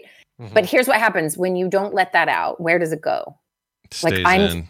I'm such an idiot. Mm-hmm. Say it's the same mm-hmm. words. I'm like, mm-hmm. oh my gosh, can you believe I just did that? That's hilarious. Oh yeah, and it, and all of a sudden, because you're not saying it out loud, it probably takes on more, like you start mm-hmm. to believe it, even though mm-hmm. out loud you'd probably say it jokingly. I had right. this almost but Tourette's inside. Tourette's-like thing where when I used to, when I was playing basketball, um, you know, just pick up ball with people uh, back in my twenties and thirties, I had this thing where I could not, and I couldn't control it, honestly. If I screwed up, if I took a three-point shot or a faraway shot and it missed, you know, banged out of the rim, I would go, Scott, like that. And I do it now. I do it now with like certain video games or any, any, but, but it was back when there's any kind of sports at all. I would yell my name when yeah. I would screw uh-huh. something up. And it wasn't to anyone else, to any of the other players. It was all in my own head to yell my own name. And I did it anyway. And it felt not Tourette's-y, but kind of uncontrollable. It felt uncontrollable. Yeah. To the point yeah. that it, it just became what I did. And to this day, I don't have, I don't have, I don't think I have the wherewithal to hold that in if I was doing any kind of competitive anything, like, you know, playing cornhole or something, throwing a bag mm-hmm. toward the thing. Mm-hmm. If I miss, by barely missing it, I'll go, Scott, like that. Okay. Wow. This is genetic. I was thinking I was just kind of weird, but I am remembering now your whole life doing that. Yeah, like I know you yelled your own name. Yeah, all the time. Okay, but here's the, here's the point of it, guys. It's not just that we want to brag about how we embarrass no, yeah, ourselves yeah, yeah, in public. Yeah. Is that there is an externalization that can be really helpful, right? That like, okay, instead of internally screaming, Scott, you're a moron, instead you yell Scott out loud. Yeah. And then no one else actually yells at you because you've already done it, right? Like right. you protected yourself. It, it is kind of, it others. is, it is like a, like a hardcore form of self-effacing, effacing, right? It's yeah. Like, like real loud, real quick. And no one's going to go, Scott, you idiot, you missed that shot because you right, already just right. yelled at Scott. Yeah. Uh, versus that quiet internalized version where you just let it rattle around in your head. Hmm. Now, this is what I want everyone to do is go start talking to yourself in public. Like this is the answer to mental health. No, it's that ask yourself this question. How often are your mistakes, because that's really what we're talking about. Yeah. How often are your mistakes or your social faux pas or whatever dumb thing you've done internalized as I'm a bad person versus externalized, right? Like one of my favorite things to do is call a friend and say, I did this terrible thing. And then they have a story that's even better about how more terrible they are. It's the best feeling in the world. Like trying right? to out-terrible each other. Yeah. Yeah. Like, I'm a bad mom. Oh, you're a bad mom. Let me show you. Oh, you know, nothing just, on me. Woo, it's so helpful because not only is it externalized and it can be validated, right? And so there, I, I'm talking, you know, we're talking to someone who maybe doesn't have that resource. They don't have someone they run to and call and say, look, look at the silly thing I did because at some stage in your life, shame was so thick around making a mistake. that your system just internalized all of that and carries it around with everything you do. Mm-hmm.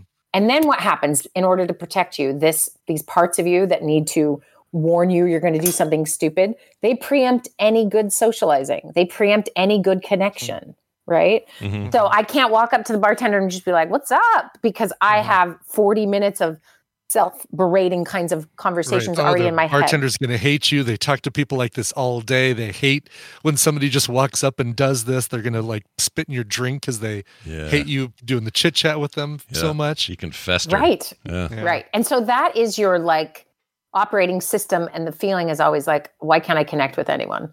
Yeah. Well, no one could connect with anyone if the whole time in their head, a voice is screaming, you're broken. Right. No one can. So that's why you need someone to help you with that. And I, they, you know, they didn't indicate if they've ever gotten that kind of help. I, I really hope they do, um, because there's some things from your past that probably can are connected to this that can need some attention and some healing, so that you can have different kinds of experiences when talking to people. Doesn't mean it's going to be easy initially, right? You're going to mm-hmm. have to practice. I'm sure, Brian, if we really comb through your history of communication with strangers, there's a few bad ones, right? Mm-hmm. Nope. Nope, okay, right? Yes, probably, yes. All right, yeah, there there have been. Right, right. And so you have this, that that dynamic is true for all of us in just lots of different places. That's why I think we love when like someone famous or, you know, social media-wise that sort of portray a perfect life or like, well, look at what I yeah. actually mistake I make. Because we we don't we don't get access to that, as we don't see through any of that, especially when it's, you know, all curated or something, right? right? And so when you do see it, it's like, oh, it's normal.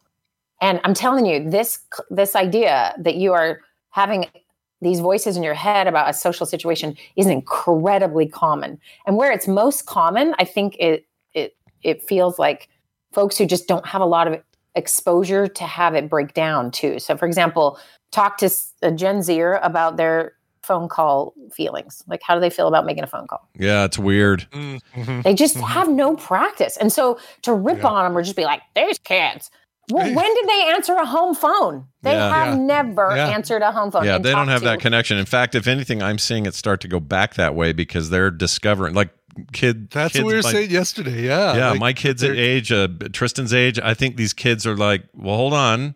Why am I sending you a four-paragraph thing when I could just call you and, and you know? It'll take right. two minutes or take a minute just for me to get the answer. It's that almost I need, like they reversed the saying from this meeting could be a text to this text could have been a meeting. Could be a meeting. Kind of, yeah. yeah. Because some yeah. of that is the, that craving of social connection. I think I think we're seeing a pendulum hopefully yeah. swinging back a little because yeah. it we got real isolated as a, as a species. A little bit of a correction, um, maybe, right? Like a like. Yeah, yeah. yeah. Mm-hmm. I hope so. Yeah, and then here's the other thing, like finding some confidence in who you are, right? Like your nerdiness, your weirdness, your like there there should there can be a move towards pride in that, but part of that is learning to like yourself. If someone told you you weren't likable, you got to figure out why you like yourself, because everyone's likable to some extent, right? There's something you. We like about ourselves. And a lot of people will just, you know, to protect themselves from ever feeling rejection or shame or some of these really hard emotions, they they won't actually take any risks that it takes to get to know yourself or to like yourself, right? right. Or another voice pops in and is like, oh, you're just a copycat or, you know, whatever, all that going on in there. You have too many roommates is what I'm getting at. And so having someone help you sort through that is is helpful. Yeah, so yeah. here's where my plith, plithy, pithy, pithy, plithy, yeah, plithy. Here's my pithy answer. Pithy, pithy. My pithy answers are read a book, and here are two books that I would recommend. Ooh, homework. Okay? All right, give it to us. Yeah. So uh, one is called Belonging, and it's The Science of Creating Connection and Bridging Divides by Jeffrey Cohen. This is a this is a more scientific kind of dive in mm-hmm. to what connection is and and how to, you know, literally do some of the actionable things of connecting. Okay. Um, uh, so that's maybe a little more that academic a little bit. And then the other one is You Will Find Your People by Lane Moore. And right. this is the how to make meaningful friendships as adults.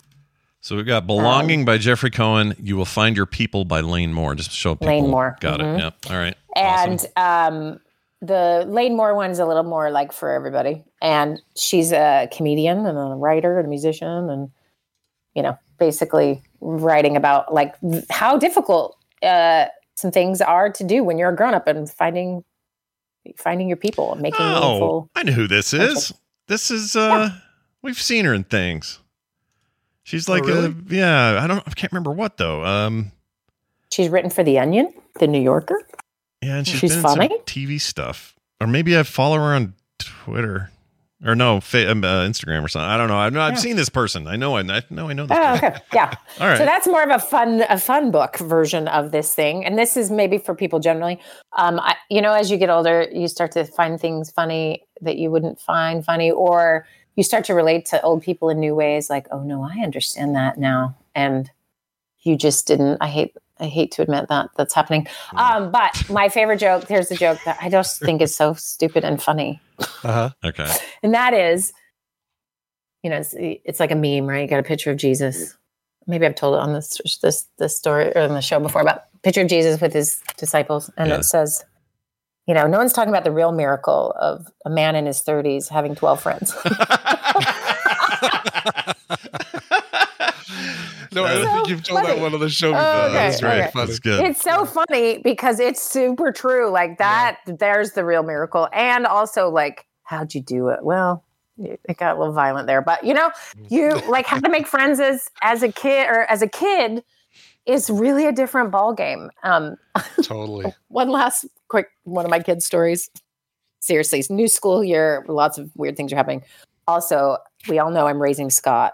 Uh, yeah. In my youngest child, and it is not going great. Um, you're you're raising about four versions of me in right. different children, yeah. but he he is the most prominently like my youthful yeah. eleven-year-old idiot weird self. Not not an idiot. He in a really bad way. Is. Idiot yeah. is not a far cry. But anyway, he decides the first day of school, middle school, guys, middle school, right where you get beat up. He goes. He's like, I know what I want to wear.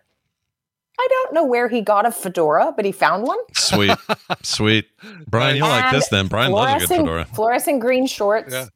and a maroon shirt that has a pizza pie melting in the shape of pie, like a nerd pie. Oh, like the, a nerd the, number, the pie. number pie. Yeah, yeah. so it's yeah. a pizza pie. Get it. And then yeah. a red, I mean, nothing matches. Can I be clear? A red Oxford unbuttoned. And he is so proud. He is like, I dressed myself. Yeah. And he, I said, how about yeah. the second day? You know, what, maybe yeah, like a yeah. weekend. Save a little bit, save a little bit for day two. And he's like, absolutely not. It has to be the first day. I'm like, okay. And then he goes to school. I'm like, how was it? He's fine. And I'm like, what? Anyway, he's just, I don't know. He's a mystery. And then I asked him yesterday, I say, hey, so are you making any new friends? I was like a ton of new kids, like making any friends. And he goes, yeah. And then I goes, yeah, just kidding. I'm not. Uh, middle school boys are the weirdest. Wow. I was like, said the kid who wore a fedora on day one. Right. Wow. I remember even feeling that way. He is really me, that kid. I know. It's serious, except he's good at math. That's the only difference. Yeah, and he loves math. I don't know why that, that part got lost on me, but But I'm telling you, this is the moment where friendship making starts to be hard, right? Like yeah. awkward, self-awareness, like stinkiness, all the things start showing up, and it just gets harder. Then you get to be college is probably the best time because everyone has time to hang out. Right. And then after that, you better have some nice coworkers because it's Susan and you, and that's it. Yeah. You know? Yeah. So if that person, the person that is emailed does not have coworkers and maybe works from home, that's like a really common thing, right? It's really tricky. And so read some of these books, get some ideas, find a therapist, find someone who can help you with some of those internal things because, man, those are hard to kick just. And it sounds like some good ideas already of like trying to soothe that voice and work with it. You know, if maybe a little extra help will go a long way. Yeah. Yep. Well, I'm, uh, I want to hear back from B as well. Did any of this yeah, help you, B? Please. Did you read these books? Did you do your homework? Uh, let us know, though. We would uh, love to hear back from you and uh, hope things improve on your end. Wendy, it's always good to talk to you. real steps dot org is a place you can yes, go and check out. It um, is. And we we are, it is November officially. Uh, Elena moved across the planet and we had a, you know, we're back on track, though. Everyone is. Oh, good. And we have a lot of really fun things. It's going to be a really great one. So November emails will be coming out. So put, stick your email in on real steps dot org. I promise you will not be spammed. Yep. Um, and we'll, uh, yeah, it's going to be great. I'll talk more about it as we get going. That's great. Well, you say she cool. moved across the world. Where'd she go? Well, just Florida. Oh. But might as well, might as well be. We did have a very her- hilarious conversation about her kids in school there. And yeah. I was like, I don't think Florida's okay. No, guys. Florida's um, messed up. Something's up there. Whew, they got issues. It's rough. It's kind of across it's the board sunny. There. Yeah. I have friends who there are like diehard Florida, Floridians and love their state. And they're talking about moving. That's how bad some, some of them feel about how things are going.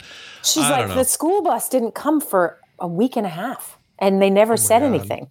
Wow. Jeez. Things are I'm like, weird. Uh, you might want to, I don't know. Yeah, I don't Drive know what you're going to do. Anyway, Drive. but it's going to be great. Sorry to divert, but yeah, the Real Steps is going to be a blast. We have a lot of good, fun, new things and lots of cool people. So coming soon, everyone. Keep your eye on the prize. Wendy, we'll see you next time. Okay. Bye. Bye. Bye.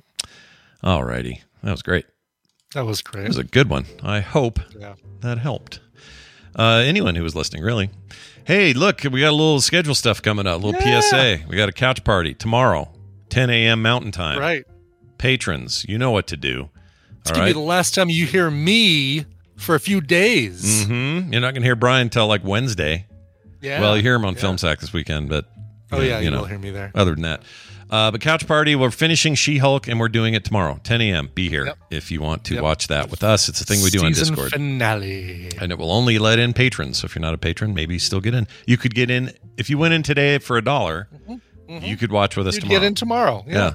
And if you can't be there for some reason, we record the whole thing in both video and audio, and we put that out on the Patreon as well. Uh, Coverville happening today. Yeah, Coverville again. It's uh, Styx. The music is Styx. one p.m. Mountain Time. Twitch dot t v slash Coverville. Some point, going to be doing some more painting on stream. Uh, this, this, um, oh, this Thanos is done. I kind of want to. Maybe I'll bring it, it over for the post show. Yeah, you I can sh- get it. Yeah. Yeah. How hard oh, is it to grab? Is it a thing you can grab fast? It's, no, I can grab it in ten seconds. Hold All right, Brian's going to grab his his Thanos, and shake it around. And uh, let it hang out for the world to see. I didn't know he had finished painting his Thanos. I knew he was working on it. I know he's working on his big um, Millennium Falcon deal, which we'll talk about in a second. Okay, here it comes. Look at this. Look at this. I'm not bringing over the base because the base is massive. Um, and because of shipping, I don't have his other arm connected. Oh, but look at that guy. Is, so I had to use uh, tape, this blue blue painter's tape, and mask everything off, painted the whole thing black, and then masked off the areas that need to stay black, and then did another spray with gold. And uh, looking tight. Gave him, yeah, this thing is it's it's basically ready to ship. Um, and then here's his uh, oh his arm with his big swordy deal. Yeah, it's gonna be a lot easier to ship if I ship this, if I package this um, or wrap it separately from this whole dude. That's really but, cool. Um, That's yeah, this good. is a commissioned uh, uh, print and paint job for Tweep in our in our uh, community. Oh, we love Tweep. Take a, Tweep's amazing. Take a bunch of pictures of this thing, and uh, and I'll put them up online. But this thing, it came out fantastic. It is beautiful. Did you film? Uh, didn't you stream the first part of your Millennium Falcon build? I did, yeah, and um, figured out some things like better microphone I need to do. I've got my little Rode microphone that I'm going to use for it. Um, better lighting on me, even though the lighting on what I'm putting together. And I've got a little closer um, setup now for the camera, so you can see what I'm doing a little bit closer. Nice. But, uh, yeah, no, as soon as uh, box number two comes in, we'll do that. But I might still do some, some mini painting on stream because I have a thousand little mini Marvel characters that need to get painted. And... Uh, Uh, and uh, so I need to get those get those uh, streaming. That'd be great. Coverville on where'd you do it? Uh, I did that on YouTube. So YouTube Coverville. Okay. YouTube dot com slash Coverville. No at sign needed. And then the only Coverville the show and Guess the Connection will be on Twitch because of uh, music uh, stuff. Yeah. Since I don't do a V O D, it's like eh, let's do it over on Twitch. You see it live, or you get the podcast, but no no V O D storage. And yeah. I want to have other things be stored um, on YouTube. Yeah, Twitch only goes after you uh, for archive stuff, it seems like. They don't have a good mm-hmm. police for the live stuff so much. No. If you're big enough, if you were doing like a, let's say you had fifty thousand oh, yeah. concurrent watchers and you were watching, I don't know, Die Hard or something, they would get yeah. you. But They'd get it. They'd yeah. get a little upset, but but uh, no, they don't care about the live stuff, especially since I can, you know, show them emails and show them the files from labels and artists that they sent uh, for me to play on the show, and yeah. my and of course my ASCAP, B M I, and C SAC license receipts. That's right. Jeez. Yeah, got to pay for that yeah. shit. Uh, Core is also happening tonight, five p.m. So cool. Our normal time. We have a lot to say. Uh, we're we're probably going to vent pretty hard on this Unity news. Uh, for those following it, you'll you'll know what I'm talking about. We'll talk about that and uh, a bunch of other stuff. Um, also. My singular obsession this week has been Starfield and nothing but. So, ah, so uh, every time somebody talks about it, I'm like, I just want to buy it. I just want to buy Game's it. Game's really good. It. It's really yeah. solid. I mean, I you know, like I always say, if you don't like Bethesda games, you're probably not going to like this. But if you love them the way I do, you're going to mm-hmm. you're going to eat this shit up. Cool. Uh, anyway, that's tonight, five p.m. for the live show. And then, of course, up on the podcast right after that. Film Sack is also having an episode this weekend. We're doing the Bourne Ultimatum, or as I used to call it, the Bored Old Tomato. That will be uh, tonight, uh, this weekend, Saturday. So tune in your Film Sack ears for that. Should be a good time. Oh, and we had to bump. We had a lightning strike yesterday, and it totally zapped everything out for me, and I lost power for a while. Oh, so no. we couldn't do Play Retro uh, on time until it came back, and then it was too late. So we're doing it oh, Saturday after Film Sack. So when Film Sack ends at around eleven thirty or so, Brian uh, Dunaway and I will fire up that episode. So there will still be a Play Retro this week. Don't you worry your little heads. Cool, cool. All right, that's it. Patreon.com slash TMS for all other support and needs. We'd love it if you guys head over there today and check that out and uh, become one of our supporters. Huge thanks to those who do. Frogpants.com slash TMS has links to everything else you need, including requesting songs or getting the mega feed or a million other things we do here on T M S. It's all linked over there. So go check it out. That'll do it for us. Brian, let's play a song and go. I love that idea, Scott. And this thing is just, this Thanos here just worries me so much. It's mm. like, this is hours worth of uh, work here. Mm. Uh, Sirenex wrote in and said, tomorrow, September fifteenth, will be the seventeenth anniversary of my twenty-first birthday. Oh my gosh. Let's give him, you know what, Sirenex, since it's you, uh, let's give you the alternate. The one I just, I, I have to put it in, in mm-hmm. proper, proper place here, but let's just see. Yeah. Birthday. Okay, here it is, right here. This is for you. Happy birthday. Ugh, makes me uncomfortable. It really does. Yeah. Uh, five months late. Uh, my request for April fifteenth didn't happen because that was the one day that that month that Scott had to cancel at the last minute. So I'm finally getting around to trying again. Can I get a let's test the ship's phasers, honk ah, yours in this life and the next, Cyrenex Sean? I think so. You, let's see. Yep. Phasers are here. Let's test the ship's phasers. Oh, te- um, is it the one that's combined? Is that what he's talking about? Or is there? A- oh, is there is there one that is combined? What, I can't remember what I did. Oh. Wasn't there something like that? I don't remember. I think there might no. have been. Oh, Gabe Simpson says no. No. Um, let's see. Let's find. What was the other one? Uh, uh, honk ah. Oh, the honk ah guy. Okay. That. Ah! There he is right Perfect. There. Yeah. Excellent.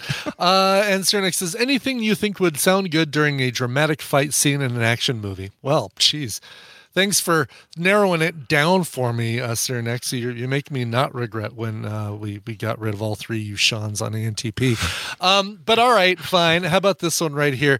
From the appropriately named band Cybertronic Spree, uh, they did a cover album in twenty nineteen of the soundtrack to the nineteen eighty-six Transformers movie. And they covered the Autobot Decepticon battle from that uh, soundtrack, uh, originally done by Vince DiCola. Here's Cybertronic Spree and Autobot Decepticon battle.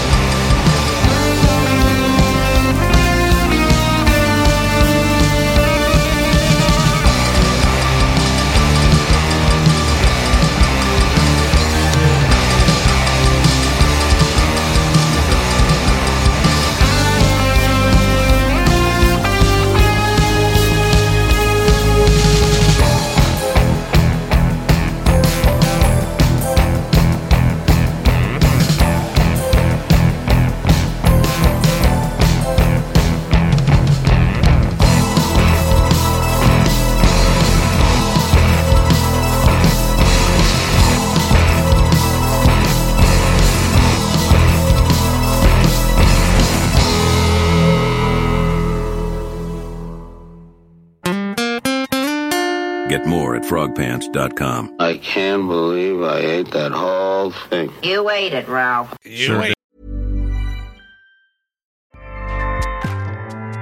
Acast powers the world's best podcasts. Here's a show that we recommend.